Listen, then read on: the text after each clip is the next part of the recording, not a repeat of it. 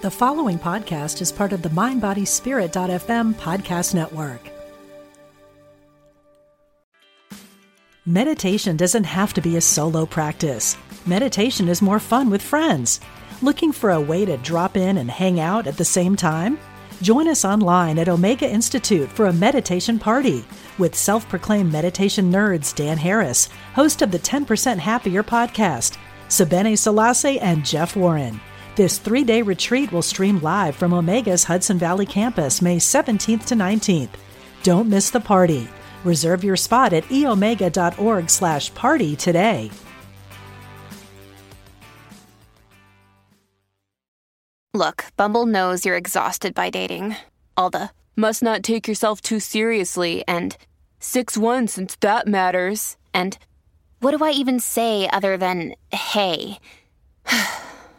Well, that's why they're introducing an all new Bumble with exciting features to make compatibility easier, starting the chat better, and dating safer.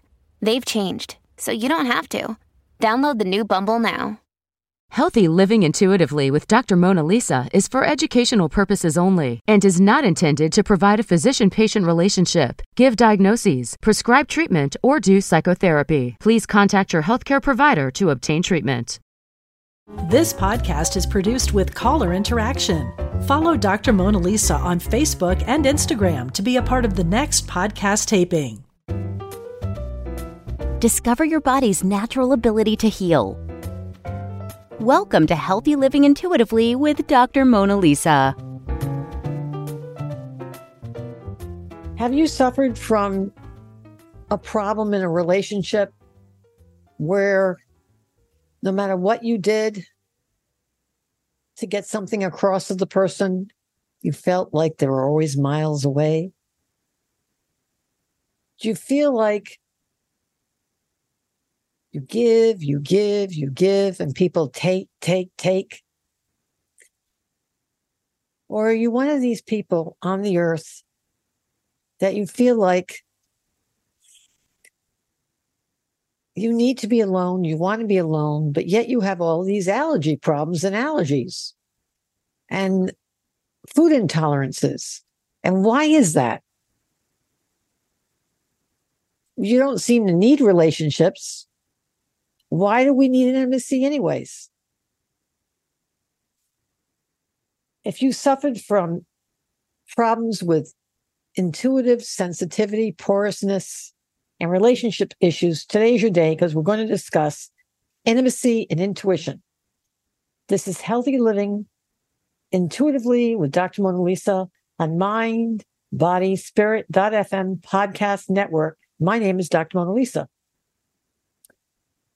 There are so many shows on the internet, on the web, everywhere. There's love on the boat love on a cruise ship, love in the desert. We got the bachelor, we got the bachelorette. We have all kinds of shows. This person meets that. Are they going to get married? We're not sure. We had the Jersey Shore. We had the Smush Room. I used to watch the Jersey Shore. I'm not even sure if that's intimacy. What was that that went on?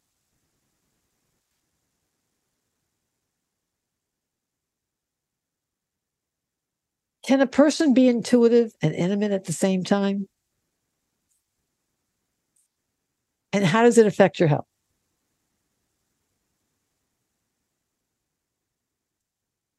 You're going to hear some calls during the show. You can call too. Each week I advertise this show on Facebook, Dr. Mona Lisa, Instagram, Dr. Mona Lisa 1. And you'll get all the directions to, sh- to be on this Zoom live podcast and taping, and you could get a free mini reading. But understand that this forum is educational only and not intended to provide a physician patient relationship, give diagnoses, prescribe treatment, or do psychotherapy. But please contact your healthcare provider or obtain treatment. If you're in an emergency, please go to your emergency room. Remember to subscribe to Healthy Living Intuitively with Dr. Mona Lisa podcast on Apple, Google, Spotify, wherever you get your podcasts. If you want a private reading, Go to www.drmonalisa.com, www.drmonalisa.com. A lot of people talk about when you get partnered with someone, we are one. I hear people making gagging sounds. I woke up this morning and I said, Now, what is your definition of intimacy? Is it having sex? Well, I know a lot of people have one night stands or one night lie downs or whatever you want to call it these days. And I don't know if sex is intimacy. Um, a lot of people can have sex, but they don't even know what the person's name is. So, how intimate is that?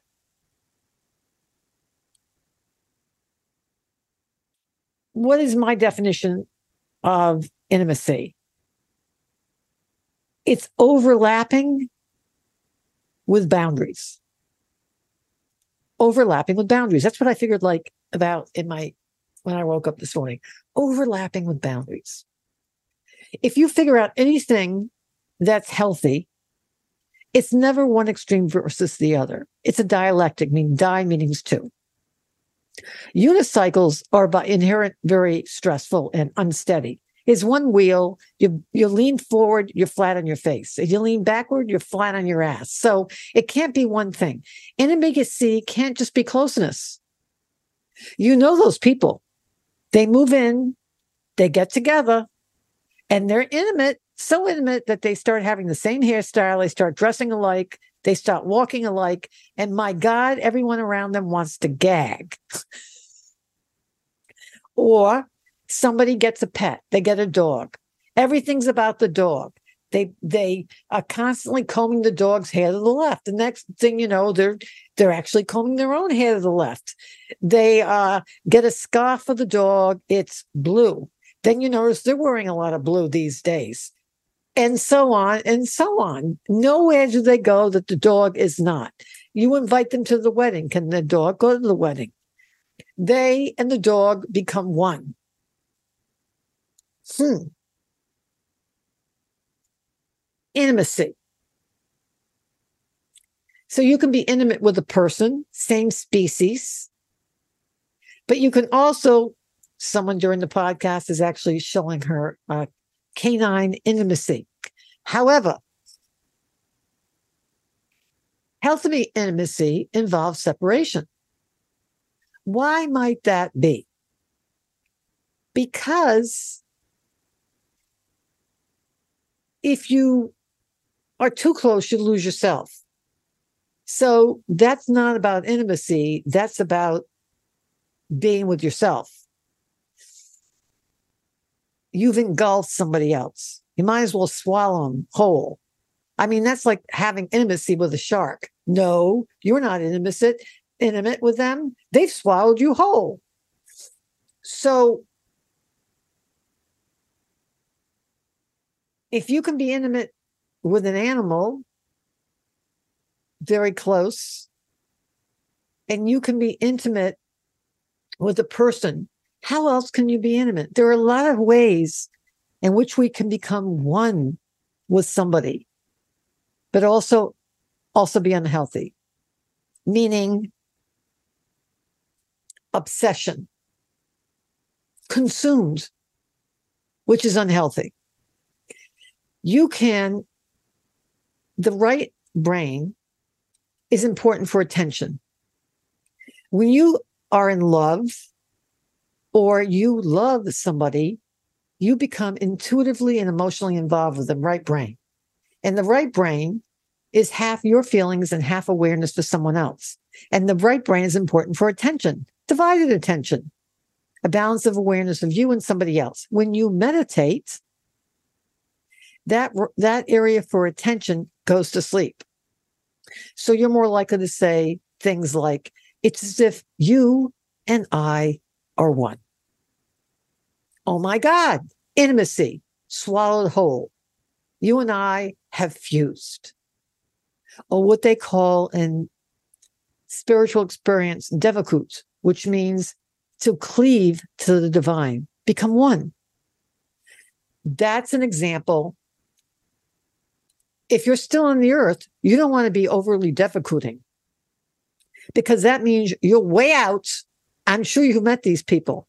Sometimes they call it um, meditation or yoga brain, where they've been meditating or doing so much yoga, they're not on earth. You run into them in the cafeteria, literally, you run into them because they're not paying attention. Paying attention is the operative word, where they're going, because they're still one with everybody, one with the universe, but they're not on the earth yet. And they can't have divided, divided attention, meaning they shouldn't be operating heavy machinery. Same thing with people who are in love.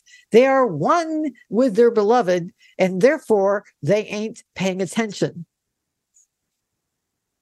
They're under the influence of opiates, oxytocin.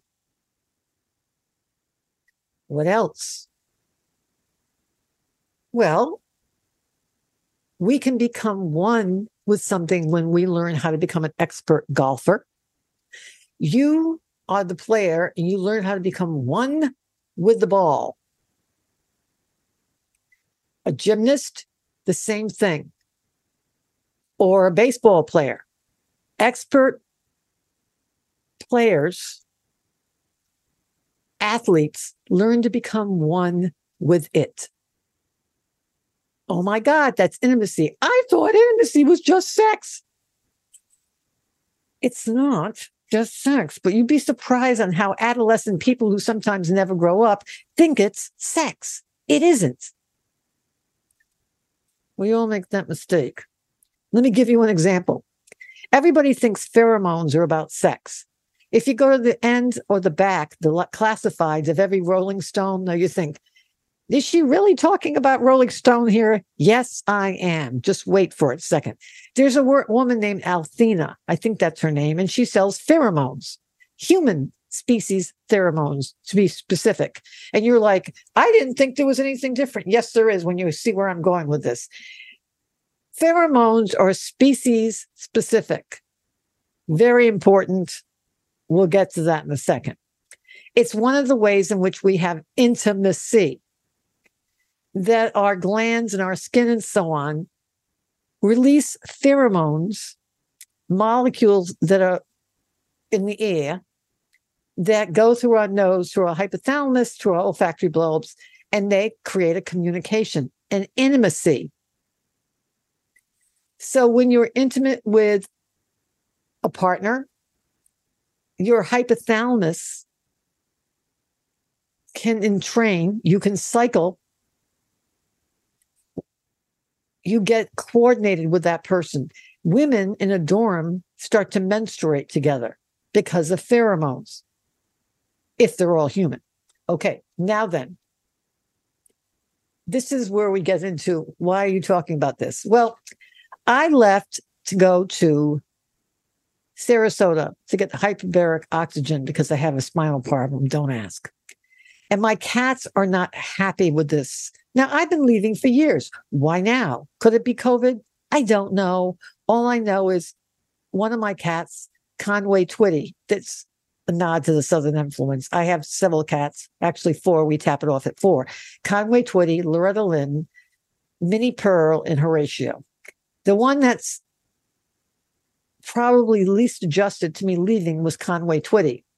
And let's just say he left his calling card. But they left more than a calling card. They completely destroyed Hogwarts, Diagon Alley. They took out four houses. How they did that, I really don't know. They knew enough to leave the Titanic intact because they knew that was a bad omen. Okay. They took out the Titanic, mommy may sink. However, they took out Diagon Alley.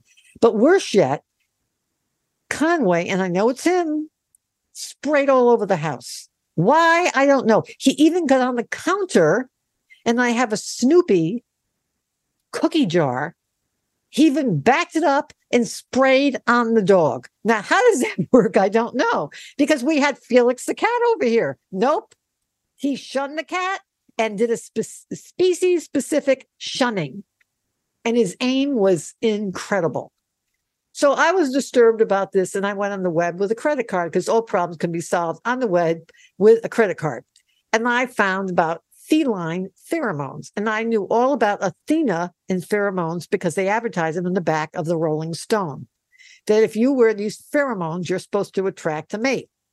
But there's a whole industry about feline pheromones. It's very hard to say that. You say that five times feline pheromones, feline pheromones, feline pheromones, feline pheromones. We're very good at saying F's because, well, the F word is related to intimacy, for God's sakes. Thank the good Lord it's not TH because that would be a nightmare. Suffice it to say, I decide I'm going to outfit myself with feline pheromones. So, you know, an intuitive brain is an obsessive brain, and so is intimacy. because I told you it's obsessional. So I didn't get one. I didn't get two. I didn't get three. I got six of these puppies because you put one in every room. Okay. It's supposed to calm the cat. And apparently there are two pheromones. There's one right next to their mouth. That's why they rub their face. And that does one thing. But the other one, I think, comes from somewhere else. I'm not sure. I don't actually want to know. All I know is it calms them down. So I put one of these in six rooms. I think about six o'clock at night. And I want you to know I have been a wreck because I've broken a rod, a titanium rod in my spine next to a vein that blew in 2012. And I died. So it's a long story. But anyway, I've been a little nervous, which we'll get into this so you'll figure it out. So, six o'clock, I erect, pun not intended, the feline pheromone structures. And by midnight, I'm calm. And I wake up the next morning and it's as if nothing matters. I feel like I've had an IV Klonopin. And I say to myself, this makes no sense. Could it be that I'm pot feline?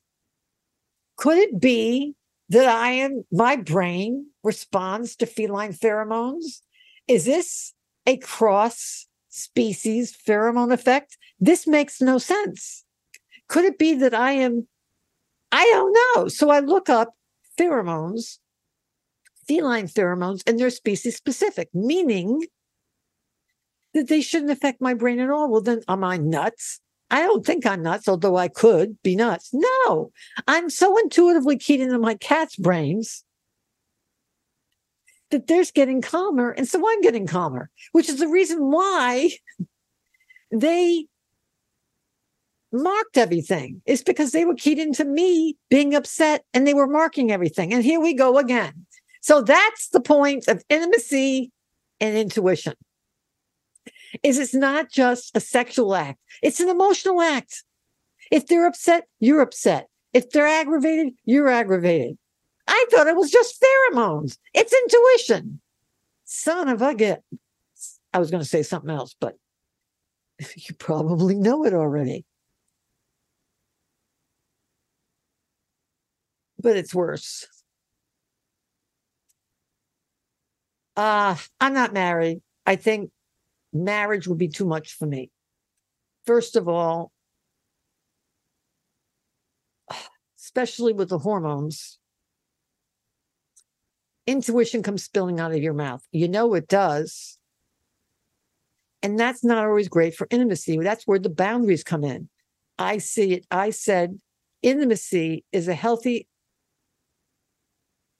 balance between overlapping emotions, physicality, and boundaries. So we have a frontal lobe for boundaries and a temporal lobe for intuition, and hopefully they would be balanced. Well, I have a double D temporal lobe, and mm, do I have a double A frontal lobe? Not so sure. It's a little bit of a ribbon. I don't even know if it meets the double A criteria. Suffice it to say, I'll just tell you what a date was like for me. But you all know what it's like to be in a relationship. If you're feeling something, sometimes it comes out of your mouth because your frontal lobe filter, you'll call it filter, or boundary. Some people call it the muzzle, pie hole, whatever it is, it comes spilling out. And you'll go, Well, I thought we were supposed to be intimate. I thought I was supposed to be safe and say things. No, it's a balance between intimacy, overlapping my feelings and yours versus boundaries. Sometimes you need to keep the shut shut to the up. So I'm on this basic double date.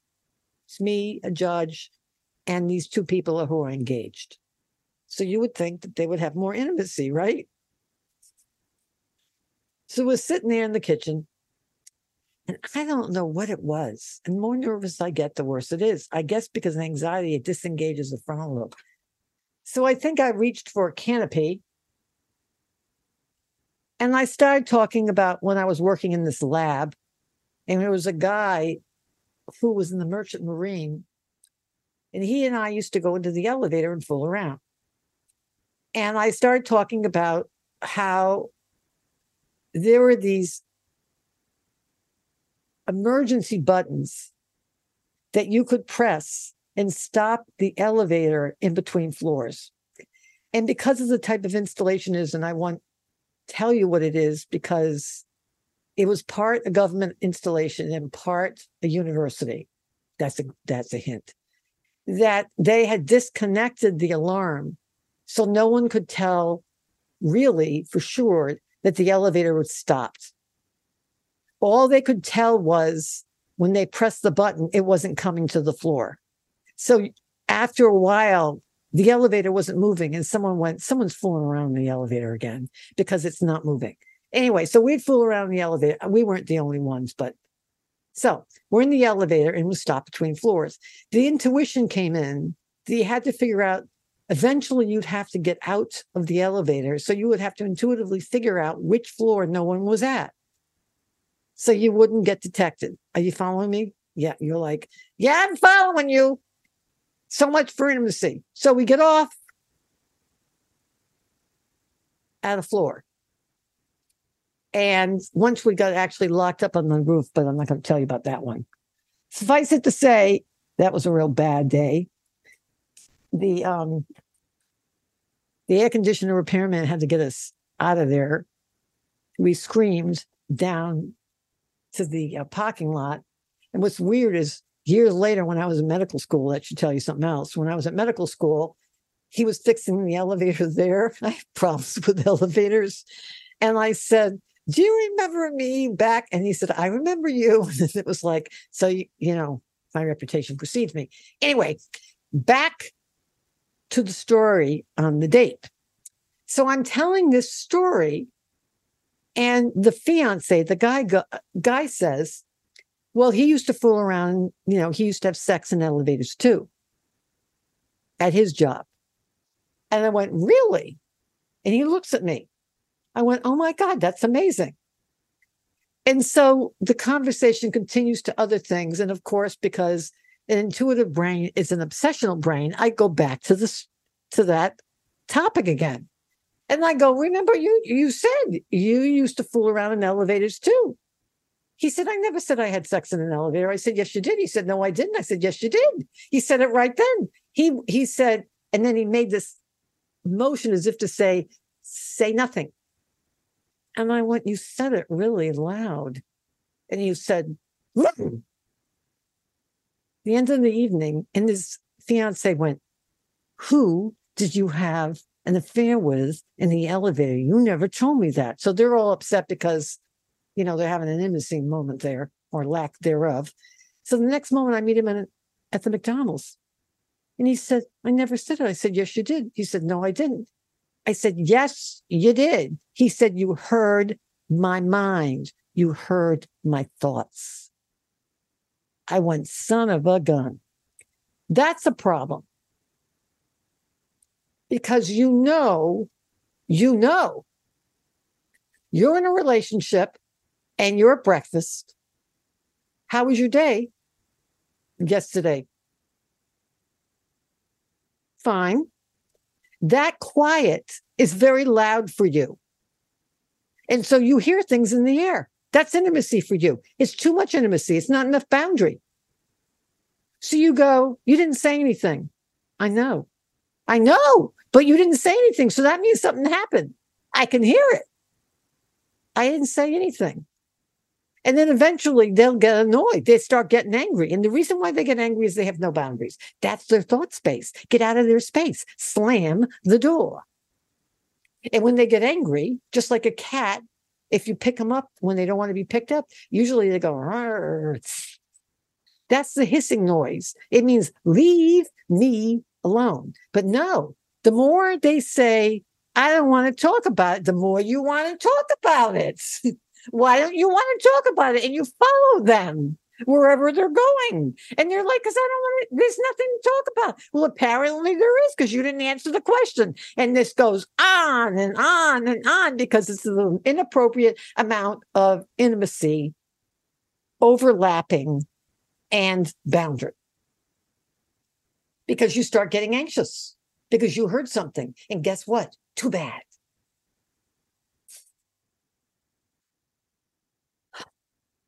You need mindfulness. You need to know just by a wrinkle of phys- phys- physiology. Yes, it's possible to be intuitively connected to your partner. Too bad. Sometimes the boundary is that's not for you. You ever um you at a table and there's a table next to you and they have french fries on the table. Don't you sometimes want to reach over and take one of their french fries? I do. The, the fact remains is those are not your french fries. Keep your hands on your table. Did you get it? Or you're at a business meeting, okay? You're sitting there and someone next to you orders the french fries and you ordered the fruit cup because you were trying to be good. You're dying for a french fry and they're not eating them. They only ate two of them. We're leaving them because they're one of those people. But you have the wrong relationship category. They're like a boss or someone over you, and you don't have that level of intimacy. You have to stick to the fruit cup, but you're damned if you want a french fry. Can't do it. Can't do it. The hand wants to reach. Nope. That's what you have to do with your partner. You have to let them go. Let them have their french fries but you don't want to. That was a fly, doesn't know the boundaries. You don't want to become a fly, do you? Flies are insects, they don't know boundaries. They just fly around and land wherever they want. Don't do that. Just because you have intuition doesn't mean you have to fly, fly, pun intended, in the intimacy space all the time. Just because you're flying closeness, get out of the intimacy space. People who lose themselves in a family excessively rescue. What do they get? Fatigue, autoimmune, allergies, excessive sensitivity, and they gain weight. Alternately, people have too many boundaries. They say things like, I can't think about that right now. I have too much on my plate. That's the way they always are. And what do they have? They have intolerances. They look cold. They have aloof, and they end up having cardiac problems. Either extreme is not good. You're like, well, at least I'm not selfish and narcissistic. Good, you'll die young. They'll put it on your headstone, and you'll have lots of company. That's first center. Second center. This is the medical intuition of intimacy. You'll say, We're soulmates. We're one. You and I are one. Or they'll have pronoun problems. And I don't mean the gender sex thing. I mean, you ask them, How are you? And they'll go, We're fine. Wait a minute now. Let's do that again. Instant replay. How are you? We're fine. Norman, Norma, and I are fine. Am I in a wind tunnel? Have you become paramecium infused? So it's a problem with intimacy and bounding. On the alternate are people who have too many boundaries and then not enough intimacy. They'll say things like, me first. I have to talk first. Me first. Me first. Not ADHD, where they terminally interrupt or they have to finish their thought or they'll forget forever what they're going to say. I do that all the time.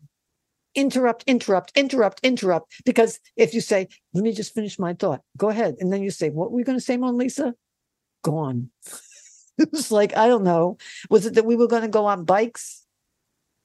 Or um, is it about an orangutan? no, I know. We're going to buy Tang and drink it. I don't know. If I don't say it, I won't remember it. It's not that I'm rude. It's if I don't say it right away, I'll forget it.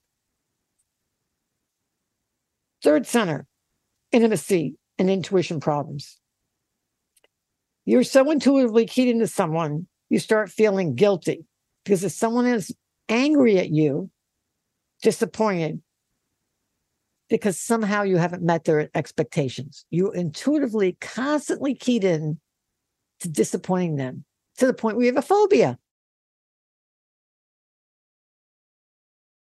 On the other extreme of people who are so boundary, they could care, they couldn't care less if someone is disappointed in them. With someone else's opinion is not their problem. The people with perennial guilt, oh my God, did I disappoint you? I'm so sorry. Please forgive me. Those people constantly have chronic guilt, stomach aches, weight, body image issues. However, once you get from the heart up, things start to merge. We have to learn how to have a balance of intimacy and distance to be humans. You understand conjoined twin problems? That's an example of how intimacy is going wrong. They've showed on the Sunday show a snake with two heads, and one was the dominant one. And what was amazing was one always got in the fight, and he would pull the other one so much that it hurt the neck of the one that always went along. We need to be individuals. What's interesting is one body, we are one, but they still had two heads.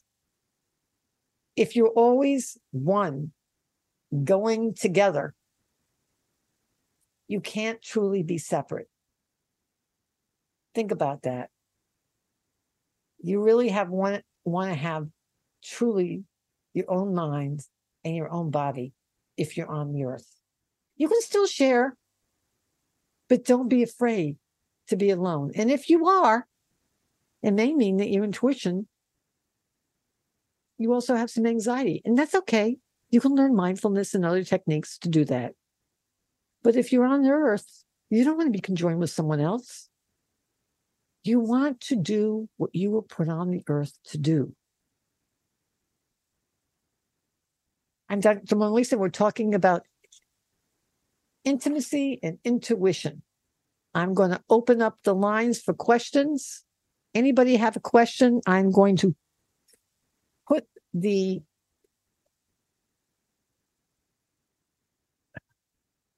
you know the line on the phone. Yes, um, Annalita, go ahead. You have to take the mute off or I'm asked to unmute, or I cannot hear you. I got it. Go ahead. Thank you. I would like to direct your attention to a question Wanda, Wanda, Wanda posted in the chat asking. Wait a minute. Wait a minute. Hold on a second. Now, I find this fascinating. Please. You like to direct a question to what Wanda asked in the, the class. Now, I find this fascinating because with, this show is all about intimacy and boundaries. But if Wanda asks in the class, does Wanda, does a cat have Wanda's tongue? or can Wanda not sign on? Is that the problem? I see her. So this is a perfect example. Like the two-headed snake, okay, hold on. Like the two-headed snake, You have a body and Wanda has a body, but somehow Wanda's question that's come out of her mouth went, came out your mouth. So that's intimacy without boundaries. So you cannot ask Wanda's question. Ah, wrong. Do you see that? Wanda has to ask Wanda's question. Do you see that? That's a perfect example of too much intimacy or fusion in a marriage or relationship. You can hear that if you listen to a call in show like, I don't know, Dr. Laura. I listen to Dr. Laura. Partners get on. And one partner will always talk for the other. Always. And she'll try to have them start, stop.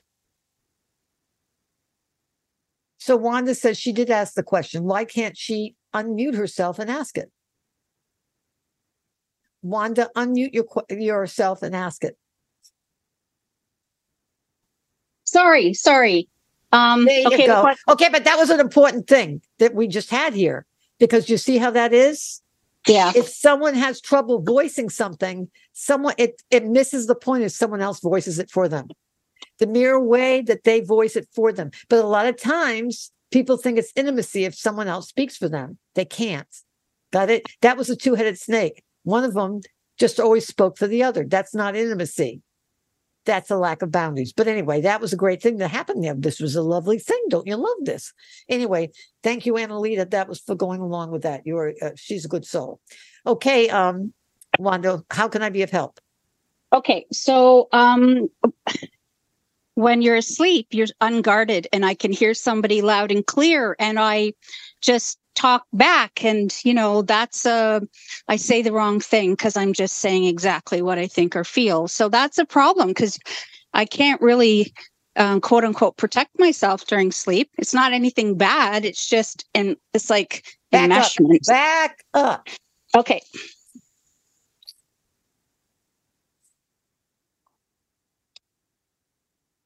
We have a left brain and we have a right brain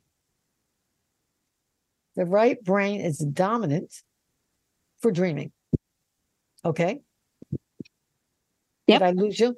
Okay. no i'm here i'm here When we dream, our spinal cord is inhibited, so we cannot act out the dream. But our EEG fires in the way that wakefulness and dreaming seem absolutely the same. Now then, when we have intuition in our right brain, we have to balance it with left brain fact.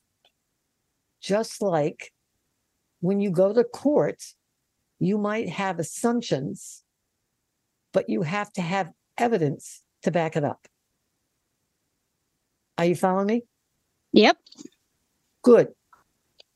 So now, when you say something to someone in a dream, say, for example, you had a dream that you were saying something, quote, loud and clear to Annalita. And the next day you call Annalita. Do you say, quote, what did I say to you last night? I don't know if i would or not. It would depend then, then you the don't then you don't know but there's something that you have you have something going on here. You don't know if your dream right brain intuition is directly related concretely not symbolically but concretely with left brain fat it may have some symbolic association with it, but not concretely, like the rain in Spain falls mainly on the plain. One plus one is two. It may have symbolic communication, but not literal. Do you understand what I'm saying? I do. I understand exactly what you're saying, but I know I'm you're very describing smart. something different. Okay, then what are you describing?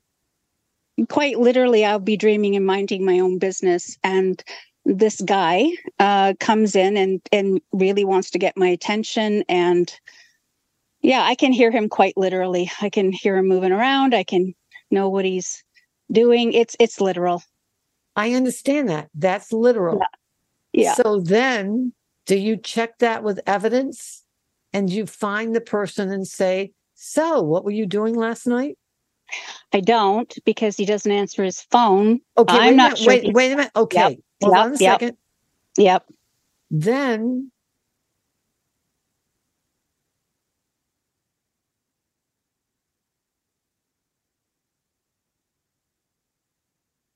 when I do a reading, I get the name and the age of someone. And I describe what's going on with them in their emotional life and physical body. And then I describe their physical body, symptoms in their body. And then when I talk to the person, I ask them what's going on.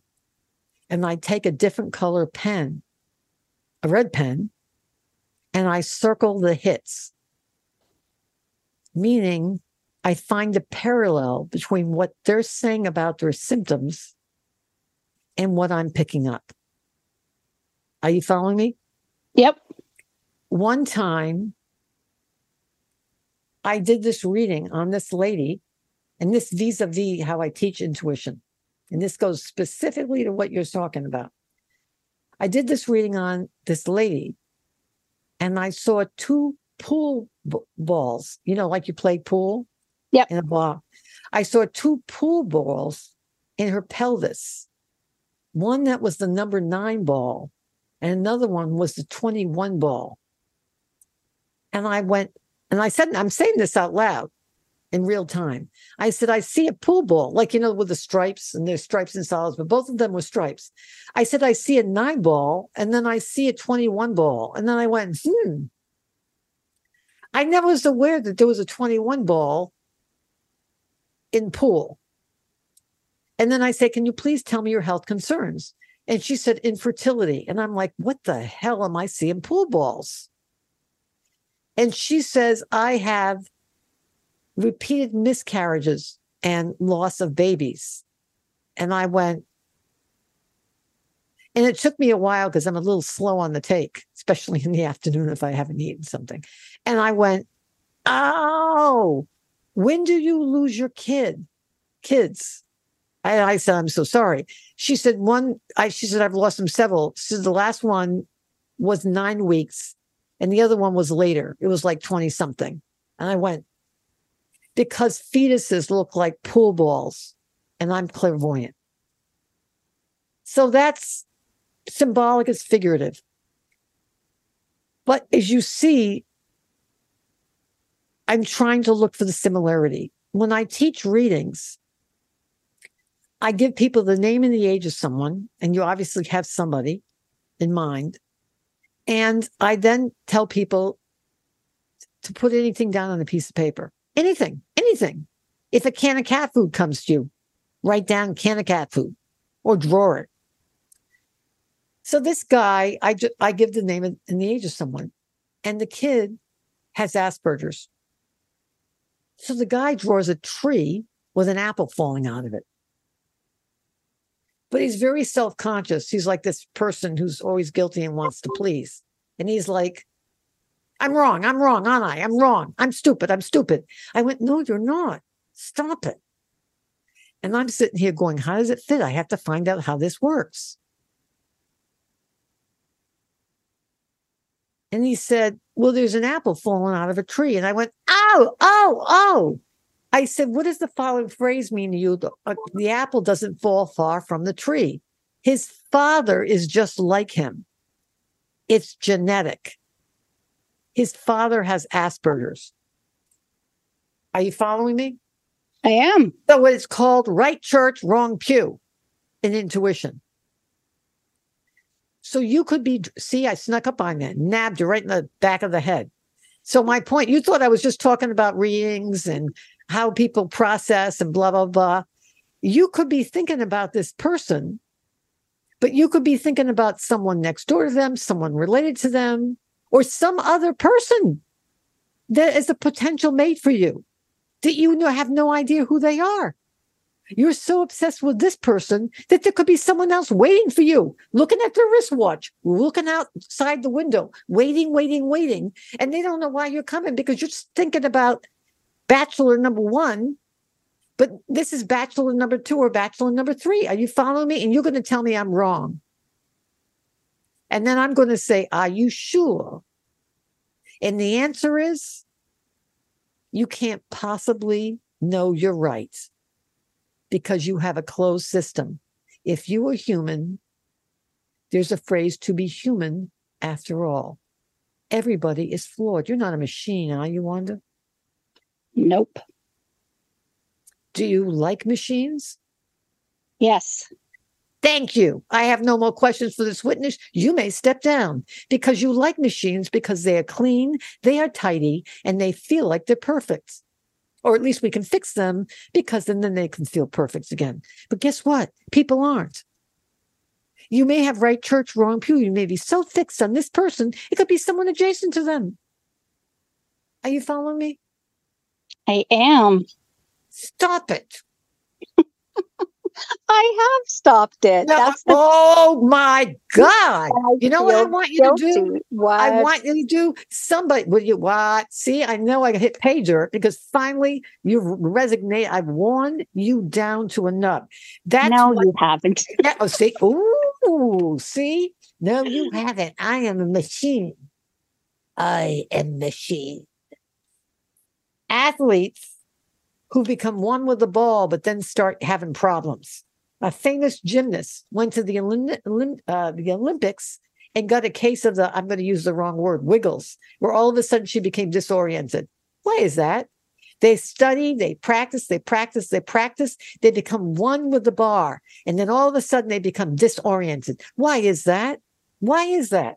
Someone who becomes an author works so hard, is in the story, and becomes disoriented. A scientist who's working so hard, so hard, so hard in an experiment to become one with the experiment. What is the solution to becoming one with something? And then you become disoriented? You back off. s- I love the word you use. You don't back off. You don't like that word because that means to go backward. It's one of the reasons why I don't like the word retreat. This is a little thing. I got in trouble for this. Someone got really mad at me. They said, Why don't you go to any of the retreats during my residency? I couldn't stand to go to any of the retreats. I said, I don't like the word. The word retreat means to go backward. Don't we want to go forward? Yes. You said we back off, back off. Sounds like a very negative thing. Back off. Hmm, That's a good point. And yes, it sounds like an angry thing. Back off. It make it sounds rejection. Well, that's exactly how I Well, did it. I- I- that's know- I why I, feel bad. Right, good night. I'm not asking you to feel bad. I am simply I know that. saying instead of backing off, backing off feels like someone is angry with you and they're rejecting you, which is the very thing that is upsetting about this situation. So you don't back off, which means go backward. What they do is they move forward. They go for a walk. So whenever I couldn't figure something out, an experiment, I would go for a walk. You simply do something else. That's that's what back off means. No, it does not. Oh, maybe it doesn't. Yeah, yeah. Doing you're right. wait a minute, no, no, no, no, no. Wait, wait. ah, ah. I don't know. You you live in Canada. You people speak English up there, don't you? Yes, but obviously not the No, same. no, no, no, no, no, no. Oh, oh. There are things called accents. And you Yes. people are polite, but just because I have an accent does not mean I'm polite. Back does not mean it's not the same thing as do something else. Okay, you're right. I will concede the point. Not a, it's not a Mm. Yes, it is. no, it's not. It's not a competition. My point No, you want to be right. I'm agreeing with you because you're right. I'm agreeing. I don't want to be right. Because I tell you why. It's a dialectic. If I am so right all the time, how come I keep breaking rods in my back? Well, Well, I could tell you, but you don't want to know. she doesn't know. She did a moment of intimacy. I, that wasn't a statement for in- acquiring information. That was a statement of intimacy. Okay. I can't say anything right.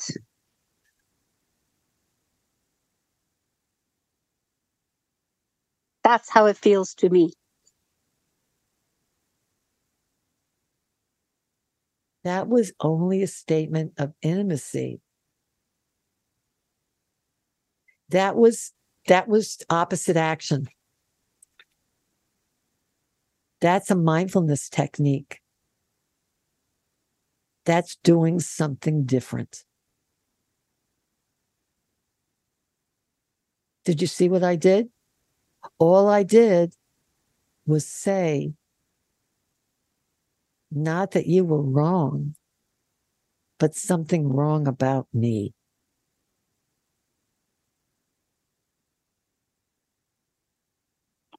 I I don't think we're on the same wavelength. I I yeah, I don't know what's going on. It's okay. All I'm showing is that when you are in a relationship and you are having trouble with intimacy, change tactic. If you're not communicating in the same way, same intimacy, take a different tactic. Don't go back. Don't go forward toward them. Say something about yourself so that they don't feel attacked. That's intimacy. Intimacy is saying something revealing about yourself.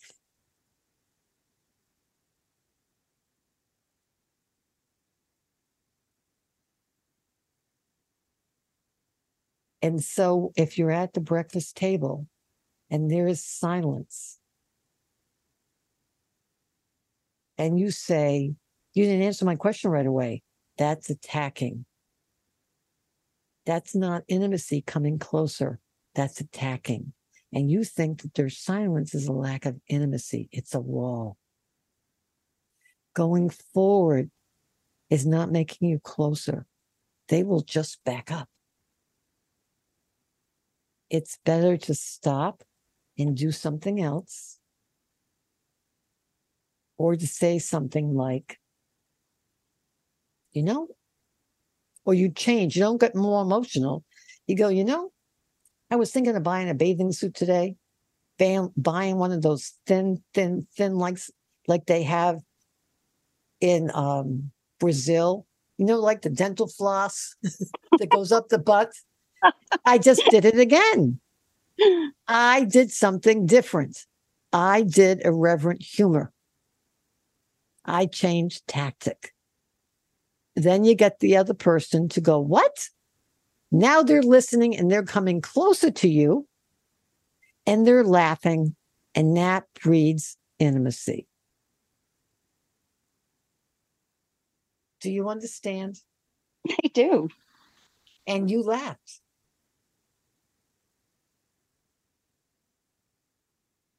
Just when Annalita thought, Annalita was like, Mona Lisa, you're a goner. You are a flipping goner. I don't know what the hell you're to do. Get a shovel, a jackhammer? I don't know what the hell you're to do. Anybody else have a question? Wanda, you're a peach and you're a brave soul. Anybody else? That's an example. That's based on DBT mindfulness. It's not easy. It's not easy at all. Because if a cat, if I want to pick up a cat, I crowd them. And I have claw marks to prove it. Yes. Um, the hand waves, Mariana. Thank you. So I've enjoyed this podcast. Thank you very much. We have Um, one more, two, three more minutes. Yes, go ahead. okay. So very quickly, I realized after my last um, intimate relationship, which was many years ago, that I had consciously stepped away, but unconsciously slammed the door shut. And I would like to heal that or change that if it's intuitively possible. Okay. Uh, First I of just all, that would no, well, hold on, we're gonna break. yeah, anyway. We're gonna break that up into small pieces before you say I just feel before you just say I just feel and then we go into the betrayal and then that goes to hell in a handbasket. yeah. So anyway, No, no, no. You you don't buy um there used to be a place called Durgin Park, and you could buy a prime rib that fell off the sides of the plate. You could never eat the whole prime rib. You were better off just taking a little slice off the side and bringing the rest home. So the first part of that was my last intimate relationship was a long time ago. I think I'm intuitively interested in one sooner, Mhm. period. That's a little piece of prime rib off the side. You let the rest fall off the side of the plate. Do you understand? Mhm. yeah, So then when you say, I intuitively think, those are two opposite directions. That's like saying I'm going east and west at the same time. Yeah. I intuitively right brain, think left brain. I intuitively limbic system, think frontal lobe. You can't do that because you're doing two things at the right time. So you don't know if you're coming or going. So the best thing you can do is get a person who has a foot in each camp can help you take a piece of paper, put a line down the middle, and do pros and cons about the appropriateness of approaching the relationship issue at this junction now. Pros and cons on either side. And what would be if, if once you weighed what side is better then what would be the steps? Mhm. that's what thinking is. Got it Mhm. You don't because everything it's like medicine. Intimacy or relationships help our immune system. They attaching to people securely helps us with physical health outcomes. It lowers our capacity to develop diseases. And if we do get health problems, it lowers their severity and lowers aging. Obviously, you heard me get a paper. Because I looked up that. I, I looked up and I went, so does intimacy affect our health? And yes, it does. However, if you've had difficulty with intimacy or you've been traumatized, that attention thing, when you're in a relationship, your attention will be focused like a heat mm-hmm. seeking missile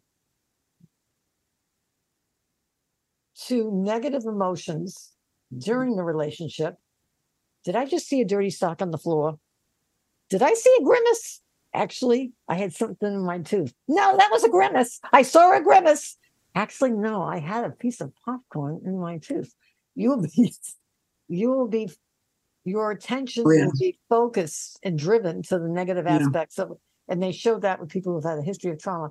And your attention will be drawn and not dis- distracted away from hostile aspects of a relationship. Like some people go, when someone goes, um, would you like um, a glass of water? No, no, no. You'll, your brain will ramp that. No. And you'll think, well, that was rude.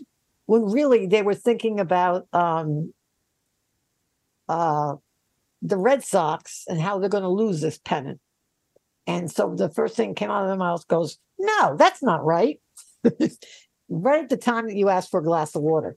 but your attention and your focus will be on that just at the right time and it will be overly endorsed in how you focus on things and we all do that. I can't believe you said it that way. You didn't have to say it that way with that tone. Well actually i was thinking about the rest. I don't care. You should be kinder anyway that's a great question. Hmm. come next week and ask it um ask something else. I have to um the end of our class and uh, it's about enough intimacy. It's all that i can handle for today. Hmm. i want to thank you for welcoming me into your day. All good things must come to an end. Intimacy and boundaries. You've been listening to healthy living intuitively with dr mona lisa. Have a great day. Be well do right live brilliantly. Bye-bye now